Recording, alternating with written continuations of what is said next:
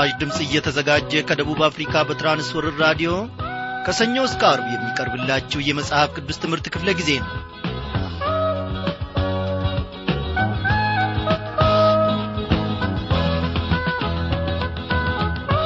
እንደምናመሻችሁ በጌታ የተወደዳችሁ ክብራን አድማጮቼ እነሆ ዛሬም ተከታታዩን የአንደኛ ዮሐንስ መልእክት ጥናታችንን ይዘንላችሁ ቀርበናል ሥጋና ደም አንዳች የእግዚአብሔርን የሰማያዊውን ምስጢር መግለጥ የማይችሉትን ነገር እግዚአብሔር መንፈስ ቅዱስ ደግሞ ዛሬ ወርዶ እኔና እናንተን ያስተምረናል እኔና እናንተን ያገለግለናል።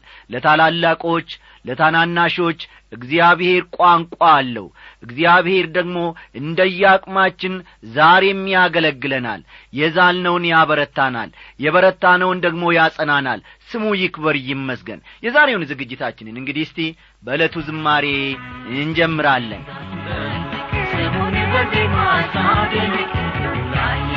ከሰማይ ከሰማይ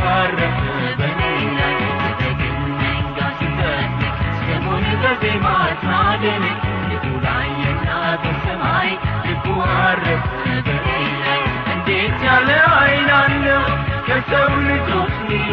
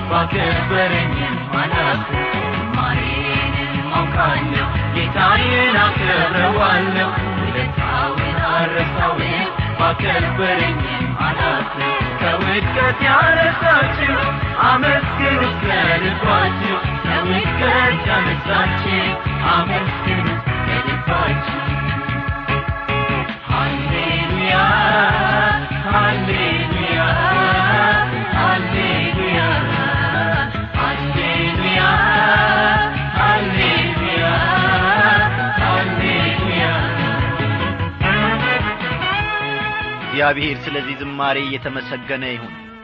እኔን ብቻ አይደለም ወገኖቼ ማንኛችንንም ብንሆን እግዚአብሔር አምላካችን ከውድቀታችን ታድጎናል አድኖናል።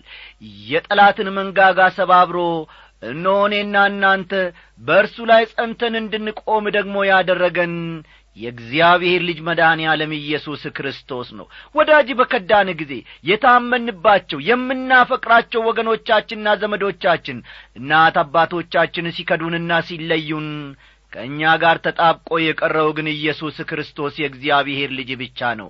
ታዲያ ምን እንበለው? እስቲ እናመስግነው። እግዚአብሔር አባታችንና አምላካችን ሆይ ዛሬም ደግሞ ፍቅርህ ልባችንን ያነሳሳል። መንፈስ ቅዱስ እነሆ ልባችንን ያነቃቃል። እግዚአብሔር አምላካችን ሆይ አንተን እንዴት አድርገን እንረሳለን ከአንተስ ተለይተን ወዴት እንሄዳለን? አቤቱ አምላካችን ሆይ በየዕለቱ ብቻ አይደለም በየደቂቃውና በየሰኮንዱ የምታደርግልን ስናስብ ከአይምሮአችን በላይ ነው። እግዚአብሔር አባታችንና አምላካችን ሆይ ሰው በናቀን ጊዜ ሰው በረሳን ጊዜ ሰው በተወን ጊዜ ሰው አይጠቅሙም አይጠቅምም አትጠቅምምም ብሎ በተናገረንና በቈጠረን ጊዜ እግዚአብሔር አምላካችን ሆይ ባለማረግ ባለ ክብር ያደረግከን ከታላላቆችም ጉባኤ የደመርከን ከጻድቃንም ጉባኤ እግዚአብሔር ሆይ ያቆምከን አንተነ ክበር ተመስገን። እግዚአብሔር አባታችንና አምላካችን ሆይ ቋንቋዎችን ከዚህ የበለጠ ሆኖ ከዚህም ባማረ መልኩ ደግሞ ብናሞጋግስ እግዚአብሔር ሆይ ስምህን ብናነሳሳ ደስ ይለናል። የውስጣችንን ስሜት የምትረዳ እግዚአብሔር አምላካችን ዛሬም ክበር ተመስገንን ልንላለን እግዚአብሔር ሆይ በእውነት ተመስገንልን። ብዙ ነገሮቻችንን ሰርተህልናል። ብዙ ነገሮቻችንን አከናውነህልናል። ተመስገን ተመስገን እንልሃለን እግዚአብሔር ሆይ። በዚህች ምሽት ደግሞ ጌታ መንፈስ ቅዱስ አስተማሪውን እላክልን። ቃልህን እግዚአብሔር ሆይ ያለመከልከል ከጸባወት ደግሞ ልከ እንድታስተምረን እንለምንሃለን። ይህንን ሁሉ ስለምታደርግ እናመሰግንሃለን። በጌታችንና በመድኃኒታችን በኢየሱስ ክርስቶስ ያው ስም አሜን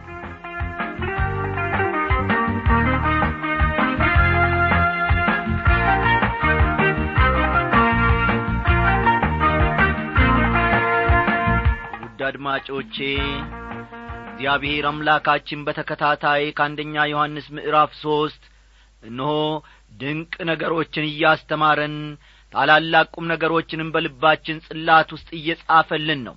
እንግዲህ የአማኙን ሁለት ባሪያት በሥራ ሲገለጥ አንድ በአንድ ዘርዝረን ስንመለከት ነበረ ዛሬም ደግሞ ለትምህርታችን ያመቸን ዘንድ መለስ ብለን ከቁጥር ስምንት እንነሳለንና እስቲ መጽሐፍ ቅዱሶቻችሁን እንደ ወትሮ ሁሉ ገለጥ ገለጥ አድርጋችሁ አንደኛ ዮሐንስ ምዕራፍ ሦስት ቁጥር ስምንትን አውጡ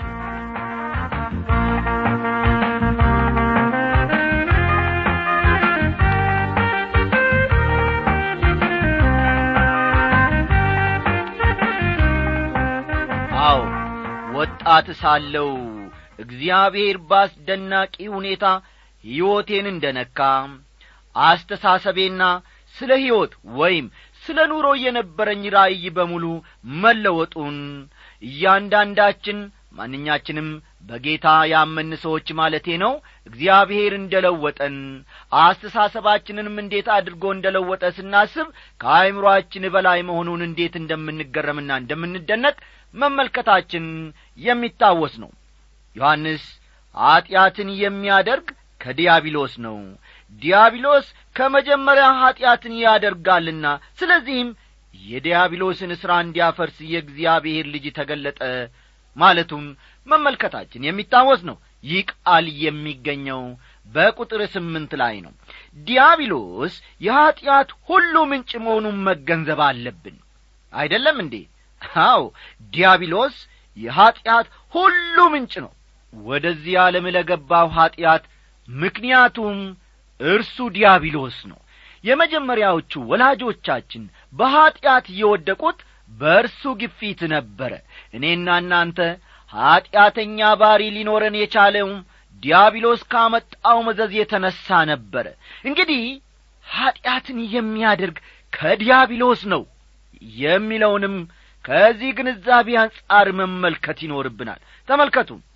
ኀጢአትን የሚያደርግ ከዲያብሎስ ነው ይላል የእግዚአብሔር ቃል።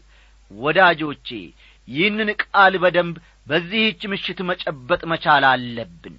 ምናልባትም ጌታ ኢየሱስ ክርስቶስ በዘመኑ ለነበሩ የሃይማኖት መሪዎች እናንተ ከአባታችሁ ከዲያብሎስ ናችሁ የአባታችሁንም ምኞት ልታደርጉ ትወዳላችሁ በማለት መናገሩን ታስታውሱ ይሆናል። ዮሐንስ ስምንት ቁጥር አርባ አራትን ልብ ይሏል። ዮሐንስ ወንጌል ምዕራፍ ስምንት ቁጥር አርባ አራት ልጆች አባታቸውን መስለው ይወጣሉ። አባታቸው ዲያብሎስ ከሆነ ሥራና ባሕርያቸውም የእርሱ ዐይነት ይሆናል። እንግዲህ እግዚአብሔር በርግጥ አባቱ የሆነለት ሰው አስተውሉ።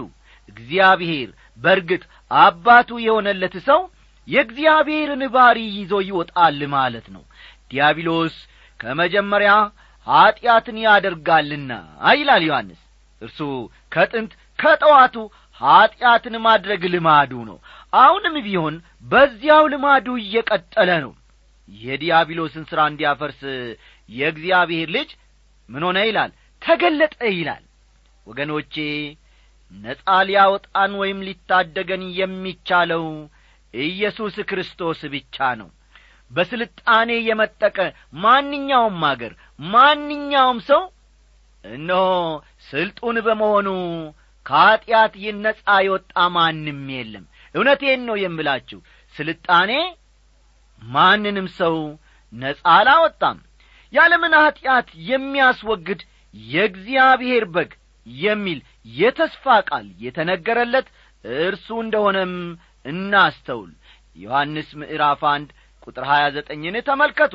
ዕብራውያን ምዕራፍ ሰባት ቁጥር ሀያ ስድስት ደግሞ ስለ ኢየሱስ ክርስቶስ ክህነት ሥራ ሲናገር ቅዱስና ያለ ተንኰል ነውርም የሌለበት ከኀጢአተኞችም የተለየ ከሰማያትም ከፍ ከፍ ያለ ይላል። እዚህ ላይ ደግሞ የዲያብሎስን ሥራ ሊያፈርስ የእግዚአብሔር ልጅ እንደ ተገለጠ ይናገራል። ጌታ ኀጢአታችንን ለመውሰድ ተገለጠ። ይሁን እንጂ ይህን የሚለው የአማኞችን ኀጢአት በተመለከተ ብቻ መሆኑን መዘንጋት የለብንም። ይህም ማለት እኔና እናንተ የክርስትና ሕይወትን መኖር የምንችልበትን ሁኔታ ሁሉ አመቻቸልን የእግዚአብሔር ልጅ ማለት ነው። ይህ ደግሞ የዚህ ክፍል ማለትም ከቁጥር አራት እስከ ሀያ አራት ወዳለው ርዕሰ ጉዳይ ያመጣናል። ያም ርዕሰ ጉዳይ አማኝ በውስጡ ልብ በሉ። አማኝ በውስጡ ሁለት ባሕርያት ያሉት መሆኑን ነው የሚያመለክተው። ስለዚህ ጉዳይ ጳውሎስ በሮሜ ምዕራፍ ሰባት በሰፊው ጽፏል። የማልወደውን ተመልከቱ። እኔ የማልወደውን ክፉ ነገር አደርጋለሁና ዳሩ ግን የምወደውን በጎውን ነገር አላደርገውም ብሎ ነበር ጳውሎስ። አዲሱ ባሕሪ መልካም ነገርን ማድረግ ይፈልጋል። አስተዋላችሁ? አዲሱ ባሕሪ መልካም ነገርን ማድረግ ይፈልጋል። አሮጌው ባሕሪ ግን እንቅፋት ይሆንበታል ሐሳቡን በማስፋፋትም ሐዋርያው ስለ ሥጋ ማሰብ በእግዚአብሔር ዘንድ ጥል ነውና ለእግዚአብሔርም ሕግ አይገዛምና መገዛትም ተስኖታል። በሥጋ ያሉትም እግዚአብሔርን ደስ ሊያሰኙት አይችሉም ብሏል። ሮሜ ምዕራፍ ስምንት ቁጥር ሰባትና ስምንትን መመልከት ይቻላል። ሮሜ ስምንት ቁጥር ሰባትና ስምንት ዳግም እስካልተወለድን ድረስ እግዚአብሔርን ደስ ማሰኘት አንችልም ወገኖቼ። እናንተ ግን የእግዚአብሔር መንፈስ በእናንተ ዘንድ ቢኖር በመንፈስ እንጂ በሥጋ አይደላችሁም። የክርስቶስ መንፈስ የሌለው ከሆነ ግን ይኸው የእርሱ ወገን አይደለም በማለት ጳውሎስ አስረግጦ ይናገራል። ሮሜ ስምንት ቁጥር ዘጠኝን ይመለከቷል። ቀጣዩ ቁጥር ደግሞ ማለትም ቁጥር ዘጠኝ እንዲህ ይላል ከእግዚአብሔር የተወለደ ሁሉ ኀጢአትን አያደርግም ዘሩ በርሱ ይኖራልና ከእግዚአብሔርም ተወልዶአልና ኀጢአትን ሊያደርግ አይችልም ይላል። ከእግዚአብሔር የተወለደ ሁሉ ሲል እስካሁን እየተነጋገርን ስላለው አዲስ ልደት መናገሩ ነው። ጌታ ኢየሱስ ክርስቶስ ከዚያ ሃይማኖት መሪ ጋር በተነጋገረ ጊዜ ዳግመኛ መወለድ ያስፈልጋችኋል ስላልኳ አትደነቅ ብሎት እንደ ነበርም እናስታውሳለን። ዮሐንስ ምዕራፍ ሦስት ቁጥር ሰባት ከእግዚአብሔር የተወለደ ሁሉ ኀጢአትን አያደርግም ከእግዚአብሔር የተወለደ ሁሉ ወገኖቼ አዲስ ባሕሪን ተቀብሏል። ያ አዲስ ባሕሪ ደግሞ በልማድ ደረጃ ኀጢአትን አያደርግም። ይህም በተመለከተ በፍጹም ስህተት ላይ እንድትወድቁ አልፈልግም። ከእግዚአብሔር የተወለደ አንድ ስህተት በደል ወይም ኀጢአት ጨርሶ አያደርግም አይልም ቃሉ። ዮሐንስ አስረግጦ ሊነግረን የሚፈልገው ኀጢአት ቢያደርግ እንኳ በዚያ ኀጢአት ውስጥ አይኖርም። ከወደቀበት ተነስቶ በንሳ ሕይወቱን ያስተካክላል ይለናል። ያማ ባይሆን ኖሮ ቀደም ሲል በምዕራፍ ሁለት ማንም ኀጢአትን ቢያደርግ ከአብ ዘንድ ጠበቃ አለን እርሱም ጻዲቅ የሆነ ኢየሱስ ክርስቶስ ነው ባላለ ነበር። ይሁን እንጂ የእግዚአብሔር ፈቃድ ምንም ኀጢአት እንዳናደርግ መሆኑን ልጆቼ ሆይ ኀጢአትን እንዳታደርጉ ይህን ጽፍላችኋለሁ ከሚለው ቃሉ መመልከት ይቻላል። አንደኛ ዮሐንስ ምዕራፍ ሁለት ቁጥር አንድን እስቲ በኋላ ተመልከቱ። ወዳጆቼ ኀጢአት ከእግዚአብሔር ፈቃድ ጋር የሚጻረር ነገር ነው። አስተውሉ። ኀጢአት ከእግዚአብሔር ፈቃድ ጋር የሚጻረር ነገር ነው። ይሁን እንጂ ኀጢአት ብናደርግ እንኳ ከአብ ዘንድ ጠበቃ አለን። በኀጢአታችን ብንናዘዝ ኀጢአታችንን ይቅር ሊለን ከአመፃም ሁሉ ሊያነጻን የታመነና ጻዲቅ ነው ይላል። አንደኛ ዮሐንስ ምዕራፍ አንድ ቁጥር ዘጠኝን መመልከት ይቻላል። ስለሆነም ዮሐንስ ከእግዚአብሔር የተወለደ ሁሉ ኀጢአትን አያደርግም ሲል አማኙ የተቀበለው አዲስ ባሕሪ ኀጢአትን አሜን ብሎ አይቀበልም ለኀጢአት አይገዛም ማለቱ እንጂ ፍጹም ነው ምንም ኀጢአት አያደርግም ማለቱ አይደለም በተለምዶ ደረጃ ኀጢአትን አያደርግም። በቃ ለምን ትሉ ይሆናል ደግሞ ለምን የተባለ እንደሆነ ከእግዚአብሔር ተወልዶአልና የሚል ይሆናል መልሱ። አዲሱ ባሕሪ ኀጢአትን ይጸየፋል። ዮሐንስ ከእውነታው ወይም ከሐቁ መሸሻ አልፈለግም አድማጮቼ በእውነት በእምነት ውስጥ መሆን አለመሆናችንን ራሳችንን መመርመር መቻል አለብን። በርግጥ ከእግዚአብሔር ተወልደናልን? የእግዚአብሔር የሆነውንስ ነገር እንራባለንን? የእግዚአብሔር የሆነውንስ ነገር እንጠማለንን? እነዚህን ጥያቄዎች በየቀኑ በእውነት እላችኋለሁ በየቀኑ ራሳችንን መጠየቅ መቻል አለብን። ይህ እጅግ ወሳኝ ጉዳይ ነው። አንድ ወንድም ኀጢአት ሲያደርግ ስላየን ተነስተን እገሌ እኮ ክርስቲያን አይደለም ማለት የለብንም ወይም ደግሞ ማለት አንችልም። እኔ ግን እዚህ ላይ ያ ወንድም ክርስቲያን ሊሆን ይችላል። በእውነት ክርስቲያን ከሆነ ደግሞ ያንን ኀጢአት እርግፍ አድርጎ ይተወዋል። እንደ ኮብላዩ ልጅ ሁሉ አንድ ቀን ተነስቼ ወደ አባቴ ቤት ሄዳለሁ ይላል እንጂ ከአሳሞች ጋር መኖር ተስማምቶት በዚያው አይዘልቅም ነው የምለው። እስቲ ቁጥር አስርን እናንብብ። የእግዚአብሔር ልጆችና የዲያብሎስ ልጆች በዚህ የተገለጡ ናቸው። ጽድቅን የማያደርግና ወንድሙን የማይወድ ሁሉ ከእግዚአብሔር አይደለም ይላል። ነገሮች መገለጥ አለባቸው። ብዙ የእግዚአብሔር ልጆች የሌላ ሰው ልጅ የሆኑ ያክል ነው የሚኖሩት። አንዳንዶቹም አባት የሌላቸው የሞት ልጆች የሆኑ ያክል ነው የሚኖሩት። በዚህ ዓለም ሁለት ቤተሰብ ብቻ አለ። ይህን ተረዱልኝ። በዚህ ዓለም ውስጥ ሁለት ቤተሰብ አለ የእግዚአብሔር ቤተሰብና የዲያብሎስ ቤተሰብ። ይህንን ተመልከቱ። በዚህ ዓለም ውስጥ ሁለት ቤተሰብ ብቻ አለ አንደኛው የእግዚአብሔር ቤተሰብ ነው። ሁለተኛው ቤተሰብ ደግሞ የዲያብሎስ ቤተሰብ ነው። የሰው ልጆች ሁሉ የእግዚአብሔር ልጆች ናቸው። እግዚአብሔርም የሰው ልጆች ሁሉ አባት ነው የሚለው ትምህርት ፍጹም መጽሐፍ ቅዱሳዊ መሠረት የለውም። ይህን አስተውሉ። የሰው ልጆች ሁሉ የእግዚአብሔር ልጆች ናቸው። እግዚአብሔርም የሰው ልጆች ሁሉ አባት ነው የሚለው ትምህርት ወይም አባባል ፍጹም መጽሐፍ ቅዱሳዊ ድጋፍ የለውም። ያማ ባይሆን ኖሮ ጌታ ኢየሱስ ክርስቶስ እነዚያን የሃይማኖት መሪዎች እናንተ ከአባታችሁ ከዲያብሎስ ናችሁ ለምን አላቸው ዮሐንስ ምዕራፍ ስምንት ቁጥር አርባ አራት ላይ ተመልከቱ።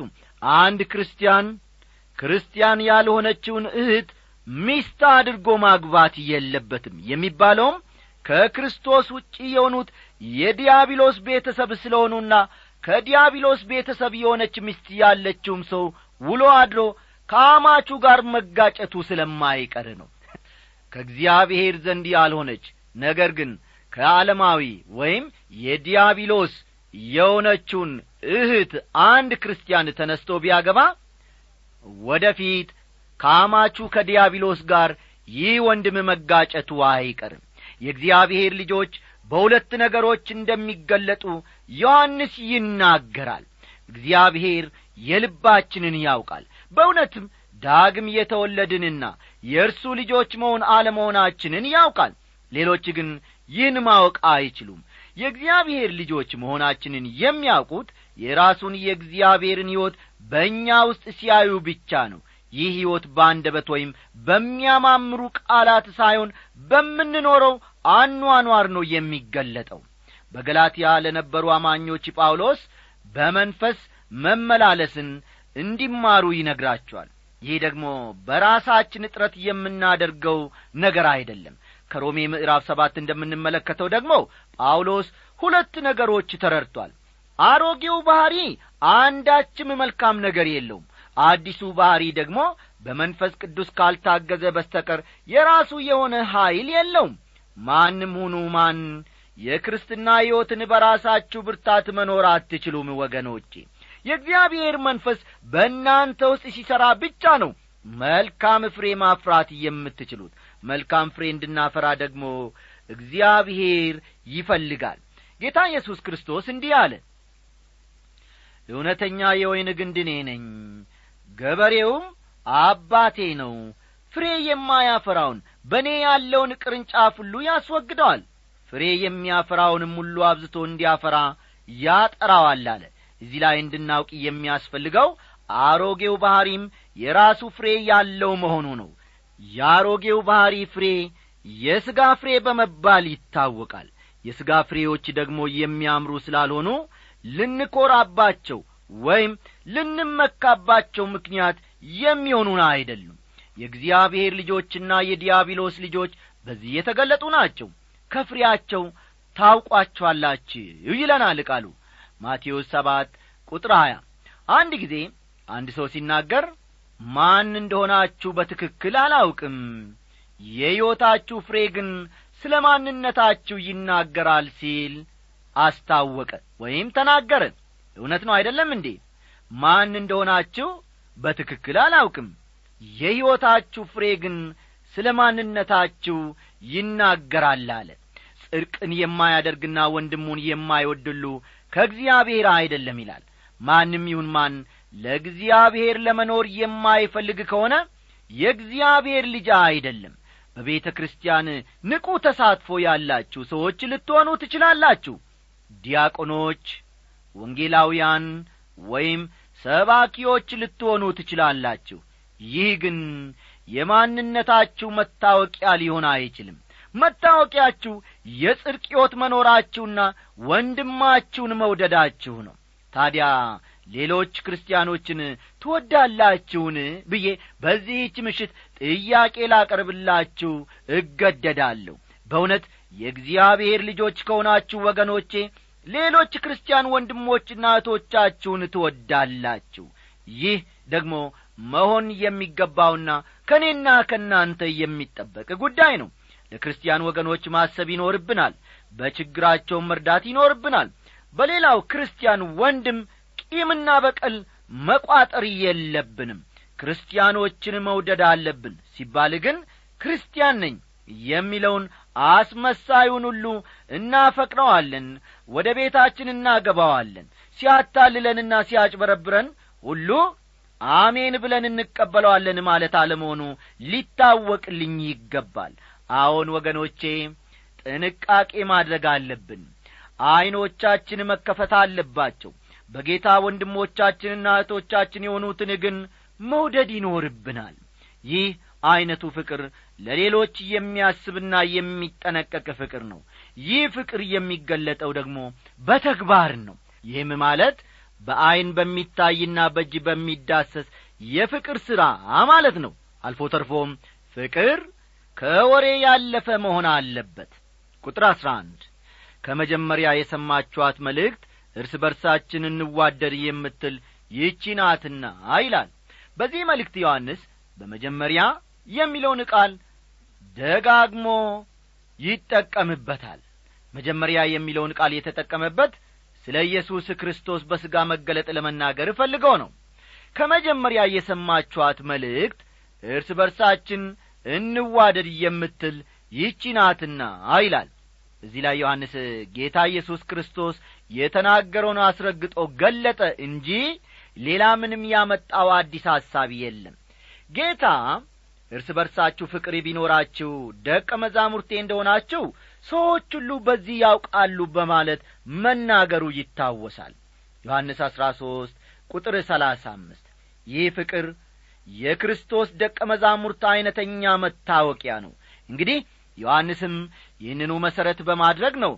አሁን የምነግራችሁ ነገር ገና ከመጀመሪያው የሰማችሁት እንጂ አዲስ አይደለም ይላቸዋል። ጌታ ኢየሱስ ክርስቶስም ሆነ ሐዋርያቱ ይህንኑ ጉዳይ አስተምረዋል። እርስ በርሳችሁ ተዋደዱ የሚለውን ትእዛዝ ሁላችሁም ሰምታችሁታል የሚለው በዚህ ዘመን የጐደለን ትልቅ ነገር ቢኖር ወገኖቼ በአማኞች መካከል ሊኖር የሚገባው ፍቅርና መተሳሰብ ነው። ቁጥር አሥራ ሁለትን ተመልክተን የዛሬውን ትምህርታችንን እናገባድዳለን። ከክፉ እንደ ነበረ ወንድሙንም እንደ ገደለ እንደ ቃየል አይደለም። ስለ ምንስ ገደለው? የገዛ ሥራው ክፉ የወንድሙም ሥራ ጽድቅ ስለ ነበረ ነው ይላል። ወንድሙን እንደ ገደለ እንደ ቃይል አይደለም ይላል። ቃይልና አቤል የአንድ እናት የአንድ አባት ልጆች ነበሩ ግን ቃይል ወንድሙን ገደለው። ለምን? ምክንያቱም የገዛ ሥራው ክፉ የወንድሙም ሥራ ጽድቅ ስለ ነበረ ነው። የቃይል ኀጢአቱ ቅናቱ ነበረ። ተመልከቱ የቃይል ዋነኛው ኀጢአት ቅናት ነበረ። በወንድሙ ላይ የሚያነሳሳው ቅናት አደረበት። ስለዚህም ገደለው። አንድ ሰው ሲናገር በዓለማችን ውስጥ ከፍተኛ አጥፊና አፍራሽ ኀይል ቢኖር ቅናት መሆን አለበት በማለት ተናግሯል። በአሁኑ ጊዜ ቤተ ክርስቲያን ውስጥ ችግር ከሆኑ ነገሮች አንዱና ዋናው ቅናት ነው። አይደለም እንዴ? አዎ በአሁኑ ጊዜ በየአብያተ ክርስቲያኑ ውስጥ ችግር ከሆኑት ነገሮች አንዱና ዋነኛው ቅናት ነው። ቅናት በጣም ጥንታዊና በተለያየ መልክና ካባ ራሱን ሸፋፍኖ ይቀርባል። በሌላው ዘማሪ የሚቀኑ ምን ያክሉ ዘማሪዎች ይሆኑ? በሌላውስ ሰባኪ የሚቀኑ ምን ያክል ሰባኪዎች ይሆኑ? በቤተ ክርስቲያን ውስጥ እንደ ሰደድ እሳት እየተቀጣጠለ ያለው ሐሜትና አሉባልታ መሠረቱ አንድ ነገር ነው ቅናት። በቃ ቃይል ወንድሙ አቤልን የገደለው በዚህ ምክንያት ነበር ወዳጆቼ። እግዚአብሔር ግን የተቀበለው የወንድሙን መሥዋዕት ነበረ። በሰማነው እውነት እንድንኖር በዚህም ደግሞ ቃል እያደግን እንድንጐለብት ፍሬም እንድናፈራ እግዚአብሔር አምላካችን ጸጋውን ያብዛልን የዛሬው ትምህርታችን እዚህ ላይ አበቃ። ደህና አደሩ ለጥቂት ጊዜ ልዩ መከራ